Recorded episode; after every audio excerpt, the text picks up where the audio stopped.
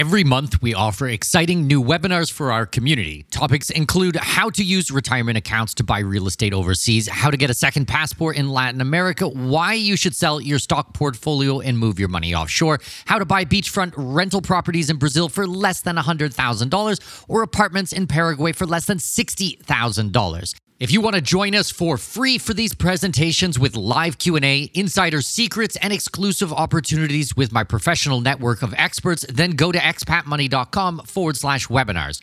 That's expatmoney.com forward slash webinars to register for free upcoming presentations. expatmoney.com forward slash webinars. We all dream of seeing the world, but the realities of living somewhere outside your place of birth can be daunting to say the least. Welcome to the Expat Money Show, helping you make the most out of your overseas career through conversations with successful expats on investing, entrepreneurship, self improvement, and continual education, all while sharpening your financial acumen. Now, please welcome your host with over 20 years of overseas experience, Mikkel Thorup. Hey everyone, Mikkel here. So before we get into today's episode, I just want to mention to you that you need to check out all the work we're doing on social media. So don't worry about Instagram, don't worry about LinkedIn, don't worry about Pinterest and those types of things. Where you're going to find me is on Twitter. Every single day I'm on Twitter. We're sharing a lot of the thoughts, a lot of the tips, a lot of the breaking news is coming out on Twitter. And then add to that our Expat Money Forum. We are doing so much amazing things in the forums. There's special content that's not found anywhere else. There's a lot of networking. There's just so much happening on this forum that I really hope you get a chance to participate. And you can access that at expatmoneyforum.com. So find me on Twitter at Thora Mikkel or join the forum at Expat Money Forum. Okay, enjoy today's episode. Welcome, welcome, welcome, everyone. This is the Expat Money Show, and I am so thrilled to have you guys with us here today. In a moment, I'm going to introduce you to someone who can dramatically transform your life and your business, if you let him. I know that's a big claim, and that's why I'm here to personally introduce him. That's how important the information is that he has to share with you today. When you listen to Dustin, you truly appreciate why I asked him to be on the Expat Money Show. Simply put, our featured guest, Dustin Mathews, transforms businesses and brands. Right out of school, Dustin helped take a company from 1 million to 14 million and number 35 on Inc. magazine's fastest growing private companies. His newest venture, Speaking Empire, is recognized as a disruptive company in the leadership training and education space. He is the mentor and coach of the world's leading speakers, coaches, business owners, and thought leaders such as Shark Tank star Kevin Harrington, New York Times best-selling author Robert Allen, infomercial star Dean Graziosi, and X Game host and actress Forbes Riley. Riley. Dustin's company was privileged to be involved with the Get Motivated Success Tour, which included past presidents and world leaders such as Bill Clinton, Laura Bush, Ronald Reagan, Mikhail Gorbachev, and sports stars like Michael Phelps, Joe Montana, and business personalities like Steve Forbes, Steve Wozniak, and Kendra Todd. I've asked Dustin onto the show to speak about his newest book, The No BS Guide to Powerful Presentations. I know you guys are going to get a heap of value from this. So, Dustin, why don't you just tell us a little bit about your background, how you got started, and where you're heading. Yeah, absolutely. Well, let me ask you this: Have you read Rich Dad Poor Dad? I know you're a big education guy, Mikkel. Absolutely, Robert Kiyosaki. Yeah, absolutely. And this is a classic book. And now I think about it because I have two young boys, and I can't wait to you know put this in the room and, and have them stumble upon it. So my story starts off with me sort of stumbling upon Rich Dad Poor Dad, and I got really excited about real estate, or, or so I thought. That prompted me to go down to a real estate investor club where people were buying and selling houses. But to me, it sounded like what I imagine the stock exchange to sound like. They were saying, you know, I've got a four three on block, and they're using all these real estate terms, and, and I didn't know them. And so I walked into this environment and uh, fortunately for me, that that concept of finding a mentor or finding Rich Dad stuck with me. And so what I did was I left that room because I was a little intimidated, and I went out to the vendor area. For those of you unfamiliar with the vendor, that's where all the people that want to sell you something are, and so they want to talk to you uh, all the people doing deals in the room that you know they don't have time for the the newbies. And so uh, i went out there and i propositioned one of the uh, two of the people actually and one of them took me up on it. And it was a startup company just getting going. And so i said listen you know i'll come work for free if you'll show me you know how to do this real estate thing. And so in my journey there i discovered that real estate wasn't my passion at all. It was marketing. And I came across a book in my journey there, another book, and uh, by my mentor now, Dan Kennedy. And he taught me about marketing. And so I implemented it, and people started calling us and people started emailing in. And I said, wow, this is amazing. We can put words on paper, we can put words into a podcast, we can put words into video, and people will do things. And I had never done anything like that. Ever since I discovered that, that we can get people to donate, we can start a movement. Yes, we can sell products and services. Uh, we can create change. And so that's been my passion ever since is really how do we put words into stories into action into videos to get people to do things for good. That's unbelievable. That's amazing and you mentioned Dan Kennedy. I absolutely love Dan Kennedy and his work as well. I saw that you wrote a book with him, actually. You co authored The No BS Guide to Powerful Presentations. I read it uh, cover to cover. I absolutely loved it. It's actually one of the reasons that I followed up with you. Um, can you give us a little bit of your story on why you decided to write a book about this? Because I understand that you have a bit of an unusual start to presentations and public speaking.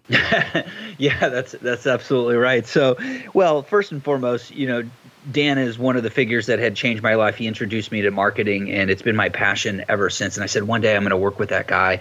And so I planted that seed over 10 years ago, and uh, it manifested. I did work with him many, many times, and then I had the opportunity uh, to write this book. And the reason why this book uh, on presentations was, you know, initially I was completely completely afraid to get up and speak in front of others. So even a webinar, a podcast, and even worse was getting up in front of a room full of people. And so I remember when I was at university, I had to take public speaking in order to graduate. So I signed up for the class, Mikkel, and uh, I found myself in this room of 300 students.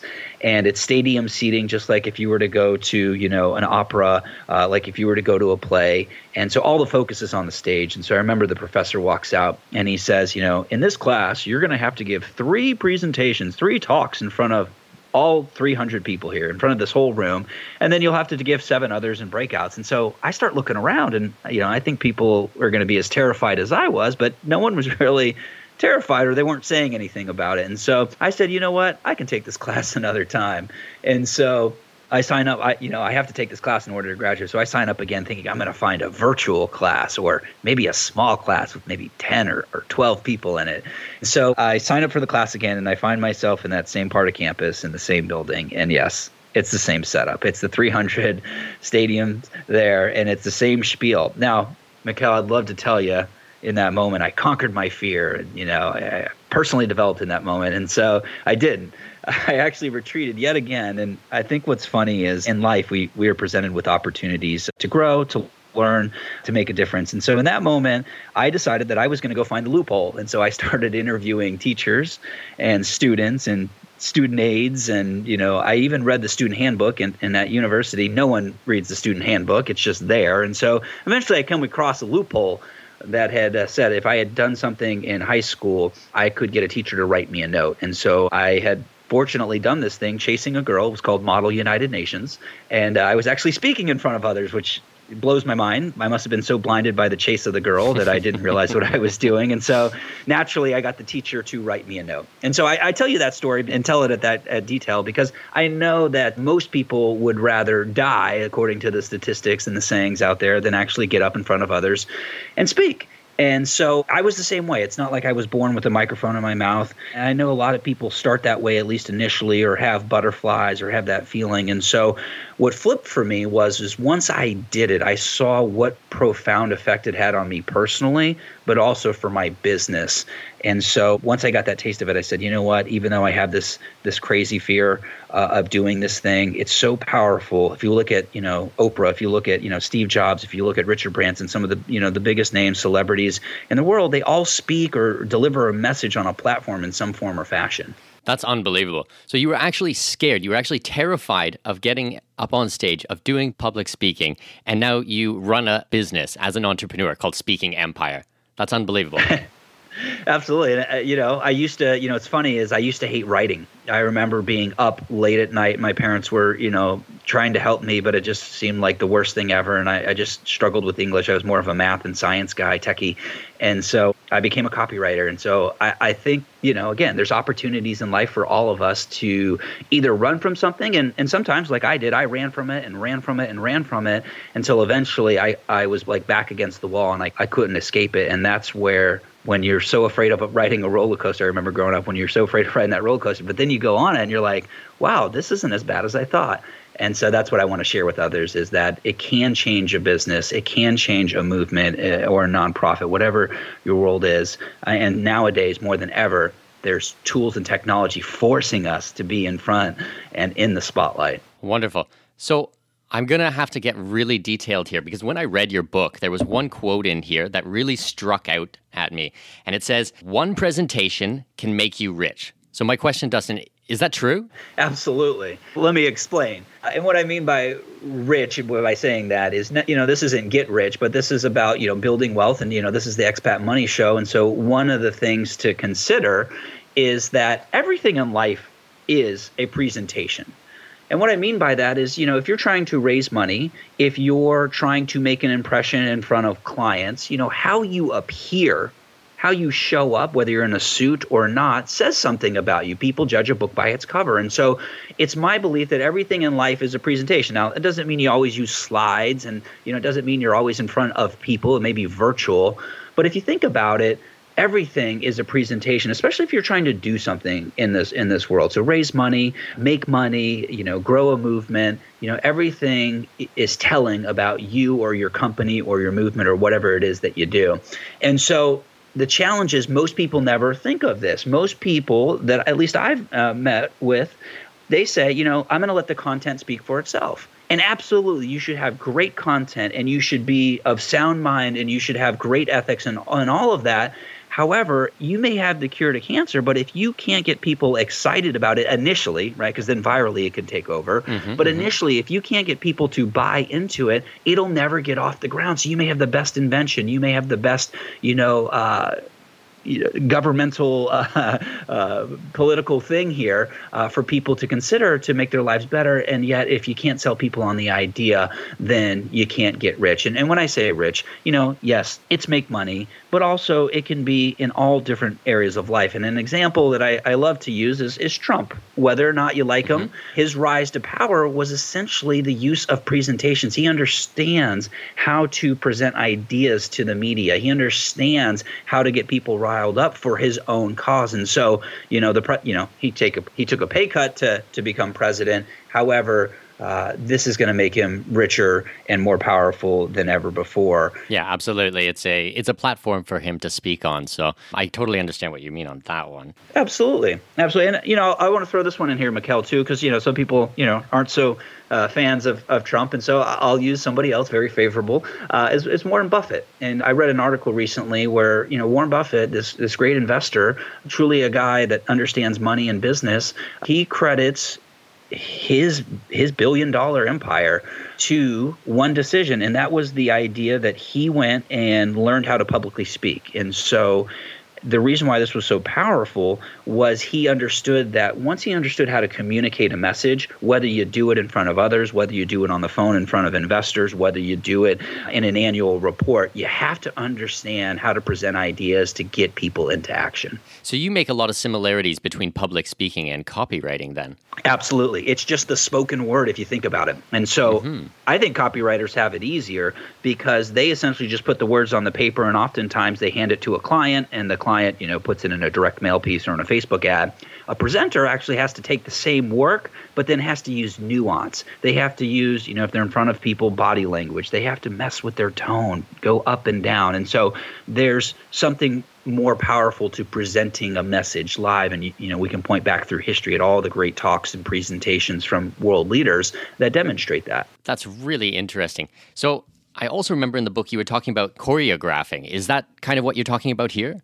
Yeah, absolutely. Choreographing really, if you if you look at plays, you know, if you go to Blue Man Group or your favorite, you know, performance, these folks, the actors, the actresses, uh, the performers, they practice and practice and practice. Even the lighting people, they practice and practice and practice, and they choreograph the whole thing to make sure the performance is the same way every single time to get an end desired result, which is an amazing show for us. And so, again, most people never really give thought to, well, should I practice or what should I wear or, you know, what what part of the stage should I stand on? Or should, should I have someone introduce me? All of this matters if you are trying to motivate and inspire or get people to do something. And so, you know, what I found in the sales world, if you're trying to increase sales, which I find a lot of businesses are, what they do is they just do their performance and they don't consider what needs to happen before the message is delivered and what needs to happen afterwards.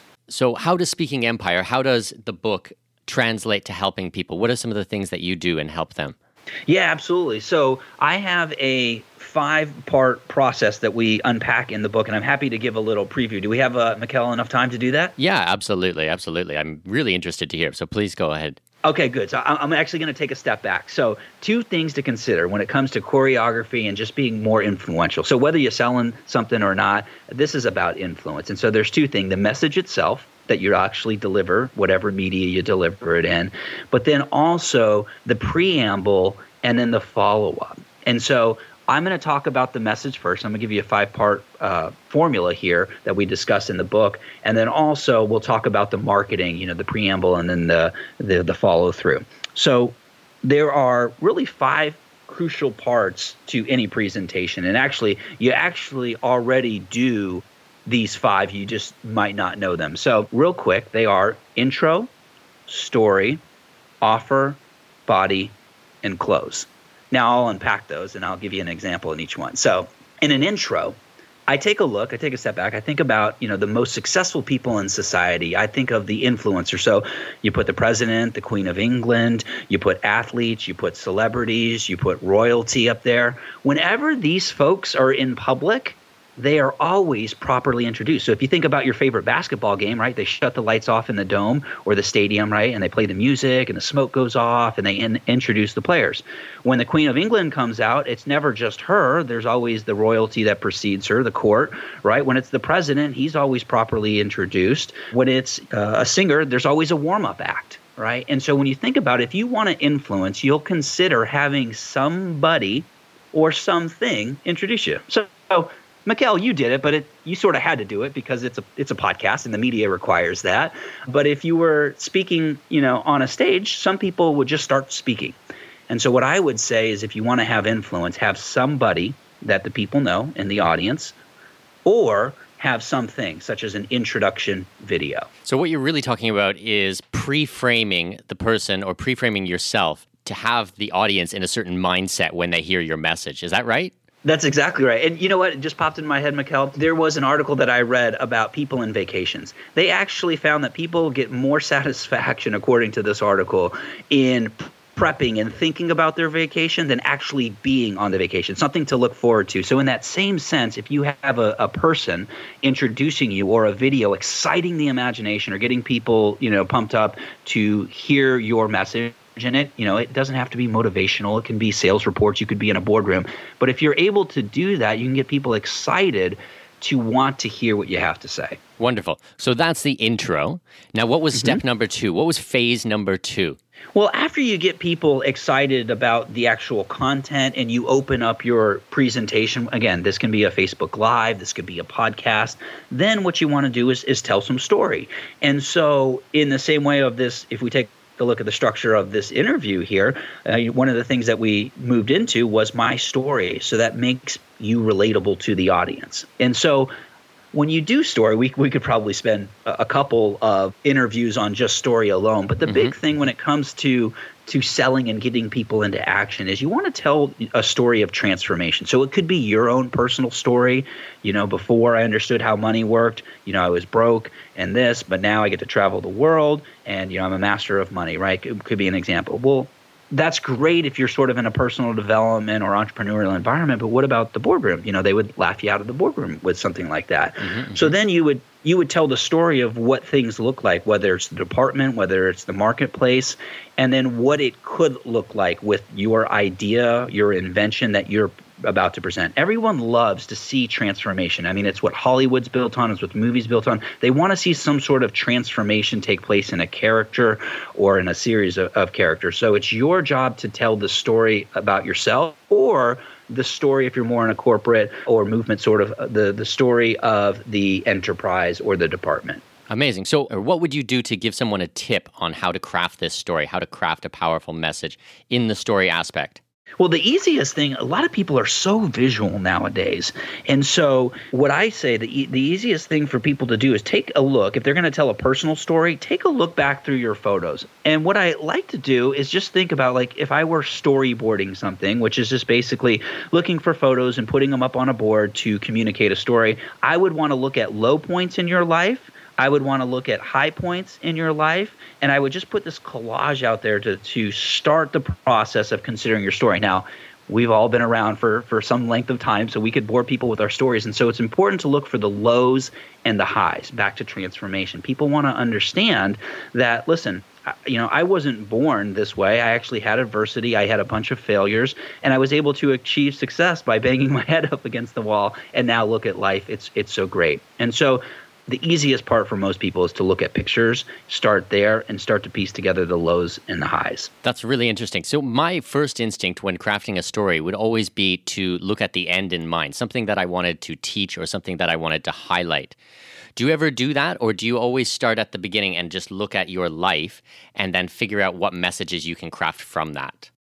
I actually, Mikkel, you're you're spot on with that. That's what I actually do. However, when most people get started, they get so enraptured in the, in their story. Like you have experience because you you you do spoken word. You've got podcasts here, so you you have that experience. You have that understanding. But most people, when they get started, and especially story, they they have a blind spot. I found, and they're you know, do I tell all this or this is you know, I really want to tell this, and I'm like, well, that doesn't really further the sale. And so the easiest thing to get up and going is is take a look at those pictures. Now, once you already have that level of understanding, then what you want to do is now say, does this further the sale? So you take a look and you're telling a story about how in third grade this teacher, you know, scolded you and, and, and now you, you know, you hate going to school. Mm-hmm, well, mm-hmm. If we're not selling something relevant to that, then we probably aren't going to tell that story. And so it's important to think about the ultimate, like you said, Mikkel, which is the end in mind. And does this story further the cause or further the sale. Perfect. That makes perfect sense. So we have the intro, we have the story. What's phase three, Dustin? We need to get into the offer. Now, this is a little bit of a misnomer here, and I want you to pay extra close attention. So, an offer doesn't mean, hey, I've got these watches to sell you, or hey, you know, come buy my thing. It's not that. It's not about being pushy or forward. It's basically letting the audience know that you have something of value to share. Now, it may be a product or service that you have. It may be an idea. It may be your charity, what the work is doing.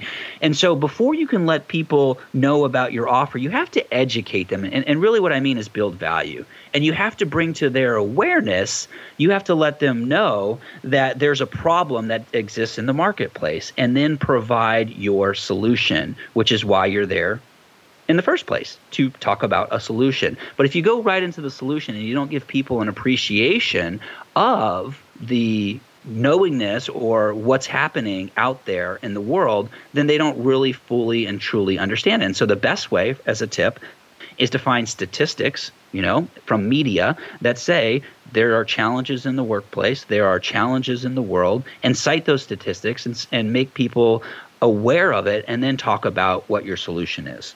So, what you're saying is highlight those pain points and make sure that you touch on those before you ever provide the solution. Exactly. Let me give you. I'll make it real, real crystal clear. So, if you're uh, if you're a male, you'll ap- appreciate this, and if you're a female, you'll understand this as well. And what I mean by that is, if I said, "Listen, for men over you know 35 years old that live internationally that are uh, interested in finance. I'm sort of discussing. that sounds awfully familiar. Awfully familiar that, there, right? If if I told you that, and and, and, you have a daughter uh, who's you know oh, you know a year or, or older, then I want you to pay extra close attention because what we've discovered is that if men don't go and get checked up, uh, this type of man doesn't go and get checked up, they're they're likely to have some sort of complication later in life. And so now, you know, Mikkel, like his uh, his ears perked up because I'm mm-hmm. describing him without saying his name. And now, like, you know, his heart beats a little bit faster because he's like, wow, that's me. And so again, if you were a woman and I said the same thing, you your heart would beat faster. And so again, you've got to you got to turn up that pain by just educating and bringing value, not in a manipulative way, but just letting people know what the state of the union is or state of the market or challenges they, that they face and then talk about your solution. They'll have a much more profound effect for you. That's excellent. That makes perfect sense to me. So, step number four. I've got my notes going here, Dustin. So, I'm writing this down as we go. Okay, good. So, step number four. Step number four is the body. Now, some people call this the meat, the actual core of the presentation. I say everything is value in a presentation. And so, here is where you want to consider whatever it is that you're educating on or building value for or making the case, if you think of yourself as an attorney or a lawyer if you were making the case, what you would want to do is boil it down into three to five, gosh, no more than seven points, unless you're in some really long type of presentation. And what I mean by that is you want to take whatever it is that you're working on in the world and condense it. Remember, they're not experts like you. They haven't been doing the research or they're not making those sales calls or they're not spending the time that you're spending to refine your craft. And so you've got to really condense it and make it easy for people to understand. And so often, what I tell people to do is take whatever it is that you have and tell them three to five steps to accomplishing some sort of result or success. So let me give you a crystal clear example here. Let's say we're doing weight loss because uh, at some point in life, I think this hits, hits home for most people. And so, if I were a personal trainer and I had to teach you how to lose weight, I would say come up with five steps. So, you know, Mikkel is an example. Drink more water. Have you heard of that one? Yeah, before course, absolutely. Yeah, drink more water. Uh, number two is get a smaller plate. Have you heard of that? Yeah, that makes sense. Yeah, so nothing nothing new there, right? But this is where it's going to get interesting. Uh, n- number three, let's uh, making one up here. Before you put the fork in your mouth, look at the food before before you do it. Uh, Mikkel, have you heard of that one? And, and that one I don't know actually. Did you just make that I just up? made it up. Okay, okay. I, I, I did. I'm sure that probably exists out there, right? Because uh, there's no shortage of, of weight loss solutions out there. But nonetheless, so you know, drink more water, find a smaller plate, look at the, the food twice before you eat it, and four and five. I won't. I won't. It's going to get bad if I try to come up with four and five. uh, as you can tell, I'm not a weight loss uh, coach here, so uh, or a personal trainer. So I would come up with these five steps, and so you know, Mikkel's sitting there, and, and you're thinking, you know, you know, I've heard that, you know, drink water and the smaller plate, and I tried that thing, and you know, I don't know, and so now now you're starting to invalidate because you know you, that's what humans do we, we listen to something and we're trying to plug it in. Does this serve me? Have I heard this before? Or how do I invalidate this uh, because it's not important to me? And so that's what happens. And so what you have to do is you have to, if those are your steps, you have to come up with a new way to present that information. And really, this is a, a marketing thing. And so, what I would say is let's call it something. So if I were to come up with a name right now, I would call it the Mathews method for rapid weight loss, right? And so now I've got these five steps. I've branded it something and now it's more believable. Now, it would be better if we called it like the, you know, the benefit driven, you know, the instant uh, weight loss formula. Yeah, six pack abs or something like that. Right, exactly. But, it, you know, for anyone listening and saying, you know, I'm not a wordsmith, Dustin, I completely understand. Just call it like the Mathews method, your last name method or formula or process. If you look at Intel Inside, right, or powered by this, this this is the science. If you look at an infomercial, there's always some weird science or some space age polymer or some secret sauce that people want to hear about or know about. And so, again, what I would offer up is come up with three to five, you could go seven if you need to, points that are part of your belief or your methodology. And in between each one of those points, Mikkel, what I would say, I want you to put a case study, a quote, a testimonial, or some sort of proof element. So let me break this down. If I said drink more water to you, You may say, eh, Dustin, I tried that. I actually gained weight because I drank so much water. So you're sitting there in the audience or you're sitting there on a podcast and you're saying, I don't know about this. You know, I don't, you know, I'm invalidating this guy. I don't, I don't know. But if I share a story and I say, listen, you know, I went to a conference, I met a couple people, I challenged them with the same idea. They were all men, uh, you know, over 30. And I went to this conference and I met one. Uh, his name was John and he was skeptical and John, you know, was interested in what I had to say, but you know, he just wasn't he just wasn't buying into it. And so what what I told him to do is I said, listen, you know, I've got these five steps. All I want you to do is drink more water and drink this kind of water and drink it at this time of day. And so he did it reluctantly. And I checked back in with him in seven days and he dropped three kilos. Now, by me sharing that story, you may believe it, you may not believe it. But if I do that three or four or five times, you may say, well, maybe I didn't do it right. Like maybe I didn't drink water at the right time of day. Maybe it was not the best water supply that I was drinking from. And so when you do that, you actually further your cause, further the sale. So again, come up with three to five points and make sure to have some sort of proof element or testimony or case study in there that gets people excited about it and that furthers your cause. Amazing. That makes perfect sense. Also, what I noticed when you were saying is for the f- beginning couple of points, you want to make something relatable that someone will know so that when you put something in there, maybe points three or four or five that are a little bit left of center, that it relates to the originals and gives them credibility. Absolutely. Absolutely. You know, Dan, who co wrote the book with me, he calls this sequential agreement. So it's essentially like, you know, getting married. Before you get married, there are, there are a, a number, a lot of things that need to happen before that takes place. And so you have to meet the girl and you have to get the phone number, then you have to set up the, and on and on and on and on. But there are agreements that have to occur before one gets married. And so, in that same way, there are nods, there are mental yeses that people need to say before they accept the final thing, whether that's your product or service or whether that is making a donation or whatever it is that you want them to do. They need to say yes many times mentally before they, they say yes to the big thing at the end. Makes perfect sense. So that's number four. What's number five on the Dustin Mathews list?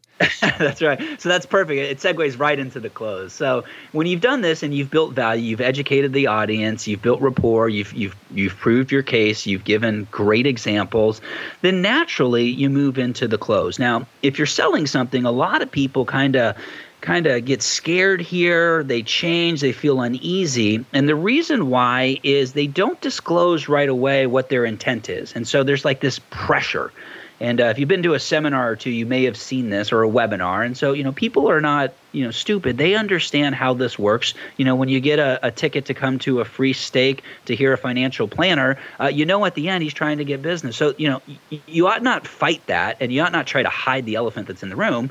And so, the trick here is don't wait to the very end to close. And, and again, what I mean by close is, is get a yes or do a call to action. It doesn't have to be an actual sale you want to let people know right at the very beginning what your intent is. So I'm going to share some, you know, rather uh, impactful information that can benefit you, no matter if we work together or not. Would that be okay with you? And so if you let that be known in the very beginning and you get agreement all throughout your presentation, then the close becomes a whole whole heck of a lot easier. And oftentimes, what I'll just ask is I'll say, listen, you know, I've shared a lot of great information with you. How many of you, or would you like me to share how I think I can take you to the next level or a proven plan uh, that is helping people all around the world get results. And so, naturally, if you've done everything I said correctly, built rapport, naturally people are going to say yes mentally. And even if they're skeptical, they're just going to nod their head and they're going to hear what you have to say. And so, when you go into the close, what's important is you just want to tell people what to do. Just tell them what the offer is. So, no, you know, hey, you know, we've got this form in the back, and uh, if you're interested, you know, it'd be great if you fill it out. No, you, you just tell people, say, listen, you know, we're here, we're raising money uh, for this charity. Every uh, donation counts, and when you don't, uh, when you donate something, uh, you're also going to get this T-shirt, right? And again, I know that may have sounded a little, little hypey or a little crass there, but you you want to incentivize people for taking action there in that moment, and you just want to tell them exactly what they need to do. Okay, we're just going to take a quick break. So if you guys haven't joined Expat Money Forum yet, then I don't know what I need to do to get you guys to go on this. The conversations in this forum are just unbelievable. The networking is fantastic. There's so much things being shared with the group that honestly, it's more than just me. It's more than just this podcast. It has grown to a life of its own. We have over 2,000 people in our private group discussing things like immigration, asset protection, travel, food, culture, history, everything about being an expat and going overseas. There's tons of work being done on Plan B residencies, on different passports. We're even talking about SIM cards, international SIM cards, and the best places to get your internet if you're a digital nomad and you're traveling around the world. There are so many things that are being shared by people who are actually in different countries, who are digital nomads, who are expats, who have gone offshore, and there's just so much there. So I'm really excited about it. I hope you can see that I'm really thrilled about this group because it's just more than I ever expected. And, and a massive shout out to you if you are part of the group and you are contributing and helping other people who are looking to get where you are. You are an awesome person. I really, really appreciate it. So if you guys want to get involved, if you want to join the conversation, then go to expatmoneyforum.com or on Facebook directly. You can search for Expat Money Forum. You'll find us there. We should come up on the very first page. And yeah, join the group, join the conversation. Lots happening there. Okay, let's jump back into today's interview. Perfect. So, by getting that yes at the beginning of the presentation, it also is going to line people up for the yes at the end. If you get a permission from them that you can pitch them at the end of the, the presentation, then it's probably going to make your job a lot easier, I would imagine. Absolutely. Because if you've never sat in an environment and witnessed this in a, in a live environment. You, you, can feel it. It's I can't explain it. It's like energy. You can feel the resistance build if someone doesn't let the audience, the speaker doesn't let the audience know what, what their intention is. And so the whole time you may see a, a couple people that are cross armed because they're like, he's going to sell me something. She's going to sell me something. right. And, and they're just waiting for it. And so you, you can't fight that resistance. You can't, you know, let that elephant just ride. You got to get it out of the way. And, and some people will still have that resistance like, oh, you know, he's just, just here to sell me something. Well, great. You actually build rapport with them by letting them know that. And they're like, hmm, okay, well, at least he was upfront about it. Doesn't mean mean they're all going to buy, but at least you have the odds working in your favor for getting people to take that action you want them to take. And then I suppose also they're not going to spend the entire time trying to guess what you're going to pitch them. If you tell them at the beginning, I'm going to help you take things to the next level, this is what I'm going to do, and then give the presentation, give value, um, I think it'll just make your job a lot easier. So wonderful. Absolutely, especially if you're in the long game. You know, if you're in the short term game and you're just trying to, to close as many people as possible, like if you're coming with that energy and that that feeling, you know, it, it's going to be hard. There's going to be that pressure. And so what I found is if you love what you do and you're trying to build something long term, that yes, you may not close in that moment, but long term, you're going to build your brand. They're going to see you multiple times, which is usually what happens. They've seen you online, they hear a podcast, and they see you live, or they you know come to your retail store. You're getting all those touch points. Then eventually, they're going to buy. Awesome. Sounds amazing. So Justin, I want to change gears a little bit. I wanted to hear some of the examples of other people that you've worked with, maybe some of the people that you've helped with Speaking Empire. Yeah, absolutely. There's a couple. I got a couple of examples from all different walks. Because I know people listening in uh, to the show, you know, come from all different parts of the world and all different walks of life. And so uh, the first one I think of is what I think everyone can at least relate to or have seen once in their life, and that's an infomercial. And so you know, one of the examples uh, Kennedy talks about in the book is Proactiv. And so essentially, Proactiv is this face acne cream, if you want to call it that. And they're big here in the United States. They recently sold for over a billion dollars here. So, you know, big, big, big, big business here selling, you know, healthcare products. And so they grew extremely fast by putting together a presentation and putting it on TV. And so through an infomercial, they were able to sell a bunch of this product, get an amazing valuation, generate a ton of revenue, and eventually sell to a bigger company. And so that's one of the examples from the book. My world into the infomercials was working with Shark Tank here in the US, one of the original sharks, Kevin Harrington. And so what's unique about him is he shared with me that, you know, it TV is just a presentation. It's just, you know, you do a couple things a little bit differently. So every media has nuances. But at the end of the day, if you use the five step formula I'm talking about, 80% will take you incredibly far. It's the 20% that you want to tweak, you know, if you're doing direct mail or if you're doing a Facebook ad or doing a Facebook Live. And so the core foundation remains the same. And so Kevin shared that with me. And so we helped him put together sort of like a Shark Tank brand, an off Shark Tank brand for him, and launch a seminar business where everybody that couldn't make it onto the show of Shark Tank but had an invention or had an idea uh, that they wanted to, you know, develop further, we invited them to come see him speak. Now, he didn't speak at the boot camp the whole entire time. We engineered it in a way where all he had to do was come in, do a couple keynotes, and he had his team there to deliver presentations that helped him start and launch his seminar business and find new inventions. And so that's a that's an example of how here's a guy that has an amazing background, billions of dollars of sales through one presentation, didn't understand that it was transferable to a room, didn't understand the 20% of the nuances and was able to go out and generate revenue very quickly understanding this framework. That's unbelievable. I need to check this out. That sounds really exciting. well, you know, infomer. I know. I listen, Mikkel. I know not everyone's doing infomercials like Dustin. You know, I, you know, I, you know, great story, but how do I relate? So let me talk professional services here. So if you're a lawyer, an attorney, uh, if you're a dentist, if you're a chiropractor, you know, I want you to pay anyone in professional services consult. I want you to pay extra close attention. So I think of uh, Dr. Jeremiah Joseph. Now, I, am in St. Petersburg, which is Tampa, Florida, and uh, he's just to the south of us, about an hour and a half. And so he's in like a sleepy uh, retirement community, and he's a chiropractor. And so, you know, chiropractors traditionally, uh, you know, they've been pummeled with marketing uh, ideas uh, because, you know, originally chiropractic here in the United States wasn't widely accepted, and so they've had to market their services. And so one of the ways uh, they've done that is with lunch and learns. And so Dr. Uh, Jeremiah Joseph, he said, Hey, listen, you know, I'm doing lunch and learns, but I'm not converting how I, I want to. And so we said, okay, let's take a look at the whole thing. So we looked at his messaging using that five step formula that I shared. And we also looked at the choreography. What is the messaging going out before people actually turn up to the event?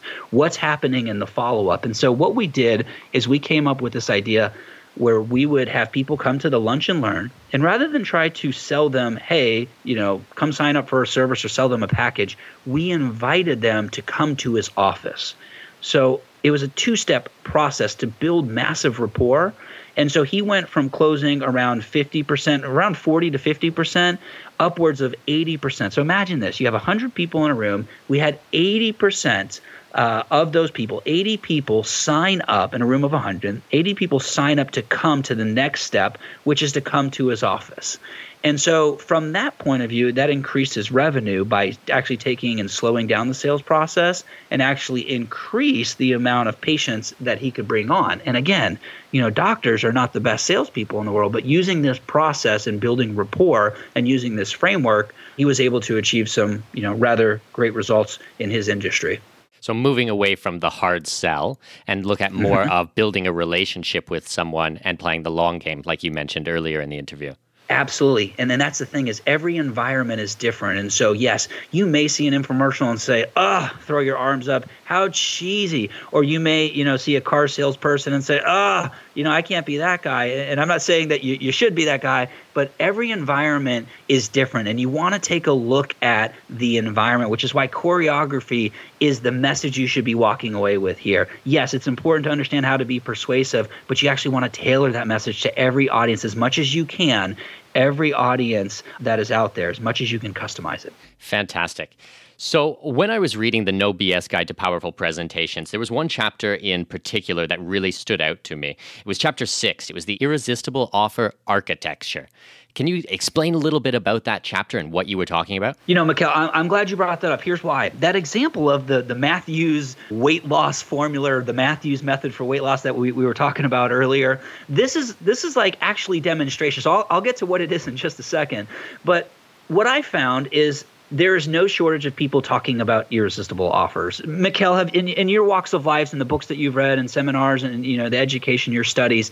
I mean, am I the first guy to ever talk about an irresistible offer? No, it is a, a phrase that's thrown around a little bit. Yeah. That, yeah, that's right. So like, how do I make myself different? From that. It's something I, I, truly believe in. It's something that's very important. And so, what I did is I actually kind of broke my own rule and I identified nine elements to what makes an irresistible offer.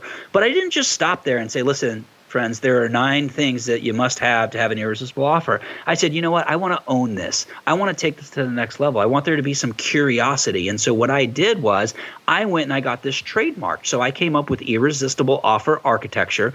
I got it trademarked. Now, Mikkel, let me ask you this.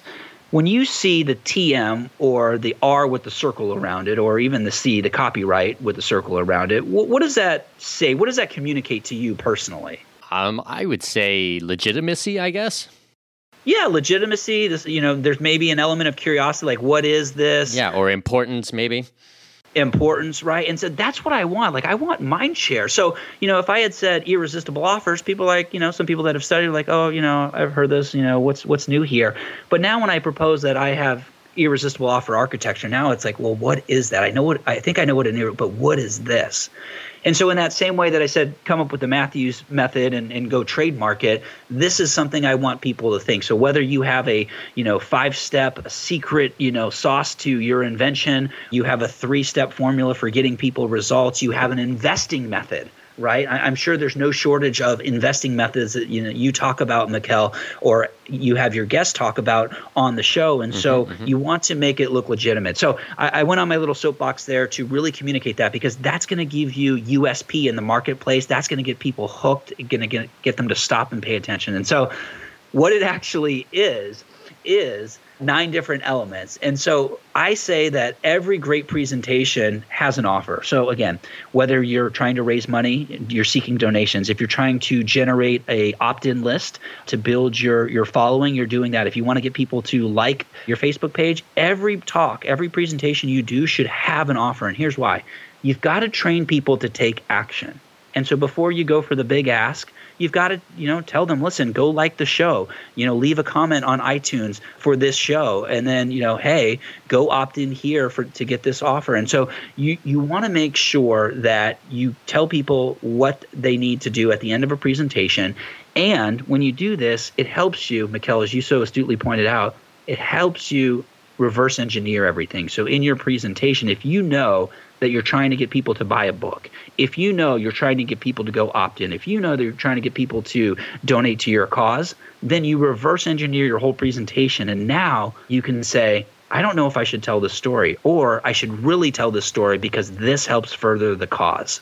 And so, irresistible offer architecture helps you do that. And I'll give you two real quick because I know we're, we're running short on time. So, one of the nine elements is what we call the hot button. So, some people buy because they like visual. So let me ask you this, Mikkel. What would you consider yourself when you, when you study stuff? Do you find yourself looking at infographics? Are you more of an auditory? Do you like to read? And you, you might like all of them, but which one would you say you favor more? Personally, I love audio. This is one of the reasons that I chose podcasting as my platform. So this is a this is an example. So let's just say we were selling a product. Let's let's call it an information product. And so if we were selling an information product where it was was all text uh, or it was all video, we miss out on one of Mikkel's hot buttons. Like he's an audio guy. He loves it. He, he loves the convenience of it. He wants to do it on his own time. Uh, a video, you know, he's got a kid, so he may not be able to watch the video. So again, people have different reasons for buying. So you do yourself a service by taking a look at your product or your offering and saying, what are all the reasons why someone would want to take action and how can I incorporate it into the offer? So if I were selling, you know, a book and I didn't have an audio with it, I may, you know, Mikkel may say, you know, listen, you know the book's great you know and he may actually buy the book but he may never actually read it which is you know not good either because he he needs audio to consume something quicker. So I take a look at what we call hot buttons, and then finally, I want you to think about whatever their objections are. So, you know, if someone doesn't have enough time, can you put a time management system into their program? If they don't have enough time to read your book on weight loss, can you just sell them the supplement? So think about what every objection is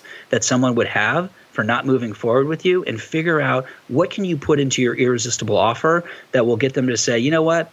I don't really like most of this offer, but I really like this one thing, the call with Mikkel or this financial analysis that, that he provides. And so think about that when you put together your irresistible offer.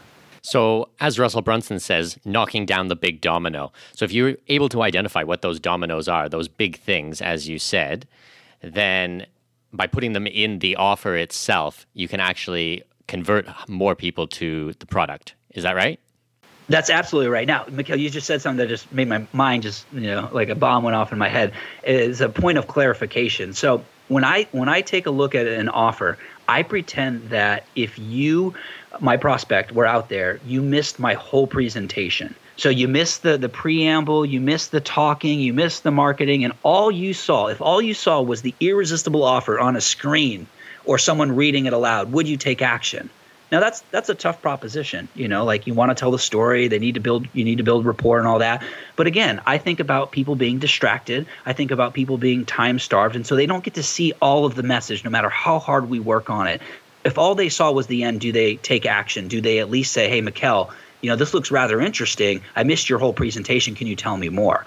And so the point here is that you should overcome objections in all of your presentations. You should knock down as many dominoes in all of your presentation and you should do it in the offer because if all they saw was your clothes, would that get them to take action? Wow. I'm floored right now, Dustin, because I've read the book and I've gone through it and I took so, so many notes. But now speaking to you one on one and you articulating some of these points, it's just unbelievable. I think I'm going to have to uh, read this a second, a third time. No BS Guide to Powerful Presentations. Unbelievable. So, on that note, do you take courses yourself? Do you read yourself? What kind of things uh, influenced you and helped you to create something like this? Absolutely. I'm, I'm a big student. I'm a big reader, consumer of content. So, you know, my big things right now, I'm very interested in tech. I love crypto stuff that's going on. So I'm studying it. I haven't dived in yet, but I'm studying it. I love tech. I love startups. So I consume information on my mobile phone. So that's easy. I think a lot of people do that, but not just like, you know, the news of the day that, you know, gets you to click and, you know, 20 minutes have gone by and you're like, what did I get out of that? But I look for things that, that interest me to grow. So that's one area. The, the other thing is I've got books. So anytime like I get a book recommendation, I either add it to my wish list or I just buy it and Amazon ships it. And so in, in my home, the office, I've got all these books uh, to go through. Now, I generally like to go for business growth books. I love uh, internet marketing as well. Uh, I love tech, uh, but also too, I'm I'm cognizant now that I should also be doing personal development. And I, I say that kind of tug in cheek because when I first got started, that's all I did. And then I, I, I got this ego that came in, Mikkel, if I could be honest with you. And I'm like, mm-hmm. oh, I, you know, I'm developed, I'm good.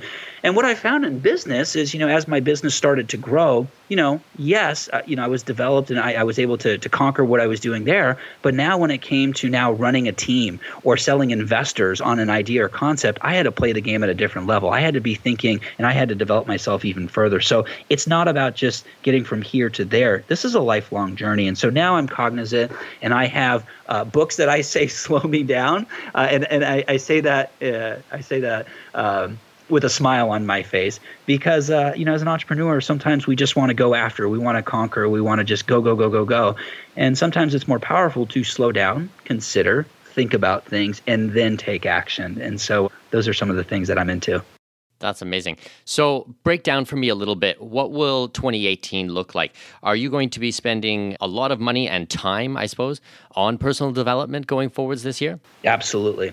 Always absolutely. You got to be investing in yourself. So, I mean, there's things that we do, such as invest in sponsorships at events, right? So we make those investments in sponsorships, but we're not there just to try to get customers. We're there to learn as well. So I call that personal development. We join masterminds at Speaking Empire. We're part of business groups, and so we learn that way. You know, we get we get newsletter subscriptions. So the answer is always. And I think when you stop investing in yourself, when you stop investing in materials, when you stop reading, I, I think you your world closes And and, and the, the reason why I say that is yes, you do have some knowledge out there um, that has made you successful, but the world changes so quickly. And you know, Mikkel, I know you talk about that on this show. There's so many things uh, that are moving so quickly now, more than ever, that if you're not up and you're not continually developing and stumbling upon things, you're going to get left behind, and the competition's going to eat you. Yeah, I agree with that one bit. One of the things I always say is if you're not studying and learning daily, that you're actually putting your family at risk because the economy is changing so quickly today that there will be so many jobs that are going to become redundant in the next five or 10 years. You really need to up your game and level things up. Absolutely. So, Dustin, I want to be respectful of your time. Before I let you go, can you just tell me what's one of those one big secrets you could share with the audience to get them moving to take action? Oh man, that's a good one. I was gonna say the education, but you've hit that, and I know that's your your core message is is the education. You know, I would say this one of my life lessons, or one of the things that I, I, have been realizing, is sometimes I'm afraid to take action, and it's a tied to ego and so this may be a little out there and, left field and so I, I know a lot of people can relate with it and so what I mean by that is there's been times in my life where I'm like, no, I'm not going to do that. It's going to make me look bad. Or what if I fail at that?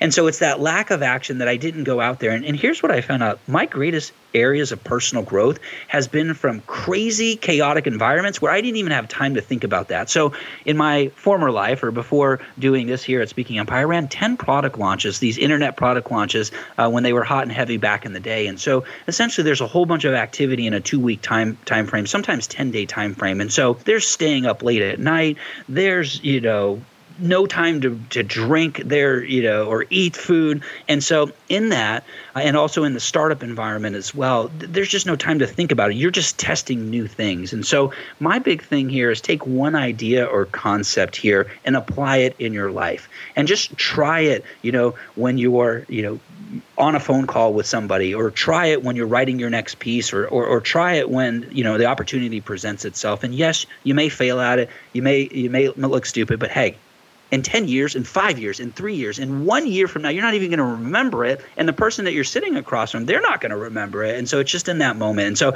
I say that as a lesson to others, but really a lesson to myself that you just got to get out there and take action, even if it's imperfect action, and keep figuring it out as you go along. So always moving forward. I love it. That's brilliant, Dustin. So where can people pick up the book, The No BS Guide to Powerful Presentations? Yeah, absolutely. So it's available, you know, on Amazon, Barnes & Noble, 800 CEO Read. But, he, but here's what I want you to do. I want you to go to nobspresentations.com. Go there first. It's got all the links to those sites on there, but I want to make sure that you get the incentives that we've included with the book because listen, I understand what it's like. If you're if you're giving presentations, whether you're an entrepreneur, you're in sales, uh, you're you're in big corporate, no matter what, we're all strapped for time. And so the book is amazing, as uh, Mikkel pointed out. Thank you. Absolutely. And that's great but but you also need tools to implement, right? So you can get ideas and immediately execute. But if you need to create a presentation, if you need some framework, if you need some email examples of choreography, some follow up, if you need examples of winning presentations, if you need you know powerful words that grab people's attention, go there because when you buy the book and you opt in there. Uh, you get access to bonuses, things that we've used here at Speaking Empire, I've used with clients all around the world to help them get people into action, make more money, and create more wealth. Fantastic. And I'm going to make sure I put the link to that in the show notes at expatmoneyshow.com. Dustin, wealth of knowledge, unbelievable. I'm absolutely floored right now. Thank you so, so much for your time. I know my listeners are going to get heaps of value from this. So thank you so much. Absolutely, Mikkel. Thanks for having me on. Really appreciate it. Hey everyone, Mikkel here. I want to remind you that if you go to expatmoneyshow.com, you're going to be able to download our special report. It's called 19 International Strategies to Grow and Protect Your Wealth Abroad. It has been a project of mine I have been working on for maybe four years now, and I constantly update this with the newest and best strategies. Now, it's really different than a lot of other special reports or books out there because this one is really short, and it is short on purpose. What I want to do is kind of highlight to you the best of the best strategies that are out there in the world, and then where you can go for additional information or how you can get involved in these things. So instead of writing a 500 page special report on this, which probably chances are no one is going to read it, this is really highly condensed information. I've actually put it in an infographic. It's an infographic special report Uh, it has helped thousands upon thousands of people really get a grasp of being an expat and what type of things are out there to protect your assets, professionals that you should be working with, investments, real estate, these types of things. So it's called 19 International Strategies to Grow and Protect Your Wealth Abroad. You can pick it up at expatmoneyshow.com. You'll see it. It's on the very first page at the very top. All you need to do is put in your name and email address. You're going to get a chance to actually join my private email list, EMS Pulse. And there's just so much great things that are shared on there. It's completely free. There's no funnel, there's no trick to this, there's no credit card needed, anything like that. It's just a good resource for you, my listener, who I love and adore, and I want to do right by you guys. So go to expatmoneyshow.com, pick this up, let me know what you think. I'll talk to you soon. This episode may be over, but your journey to greatness continues by visiting our webpage and signing up for our newsletter. For convenient access to new episodes, show notes, and other crucial resources, visit expatmoneyshow.com. We look forward to you joining us on the next episode of the Expat Money Show. Safe travels. I have managed to secure exclusive rights to a block of villas in one of the hottest up and coming regions in my current home country, Panama. Join me Saturday, May 4th at 10 a.m. Central, 11 a.m. Eastern Time for our special presentation called Investors Workshop, capitalizing on the globally recognized resort brand coming to Panama. We will discuss how the tourism landscape in this region will change rapidly upon the public announcement of this project and how I have secured the rights for my clients to capitalize on this opportunity before anyone else. Thanks to my connections in the region, I have negotiated pricing that front runs everyone else. Think early, early bird pricing. From gourmet restaurants to vibrant clubs, poolside activities, and even live bands, this resort is going to pump some serious life into the region. But this isn't what excites me or what should excite you either. The exciting part is that these world class amenities and top brand will attract tens of thousands of tourists. Tourists who will fork over top dollar to stay at our investment properties. Register free at expatmoney.com forward slash webinars. That's expatmoney.com forward slash webinars to register for this free real estate workshop. See you on May 4th at 10 a.m. Central Time. That's 11 a.m. Eastern Time. Go to expatmoney.com forward slash webinar.